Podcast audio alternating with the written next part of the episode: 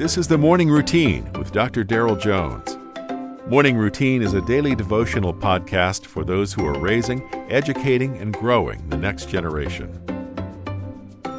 Good morning and happy Labor Day. Uh, Three day weekend. You gotta love it.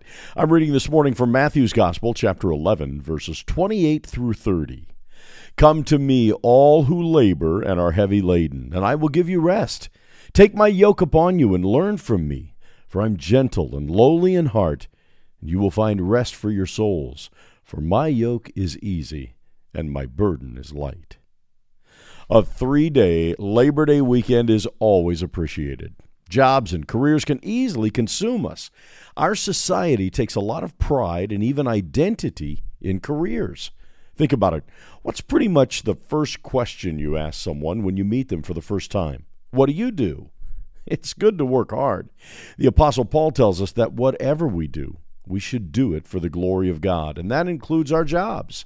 As Christians, we should be the best and most dependable employees and the most respectable bosses that we can be. We live in and among the world, but our character should demonstrate our faith. We may work at a job, but we work for God. And today's verse is such a comfort.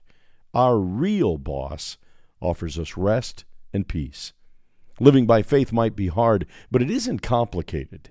We may face fierce opposition from the world, but we have a gentle hand on our shoulder moving us forward. As you take off today, in whatever you're doing, I encourage you to seek that heavenly peace. Take some time to rest in Him and get the comfort and restoration only He can give. Never take for granted the privilege of receiving the good things that God offers to us. They're worth more than anything, even a day off from work.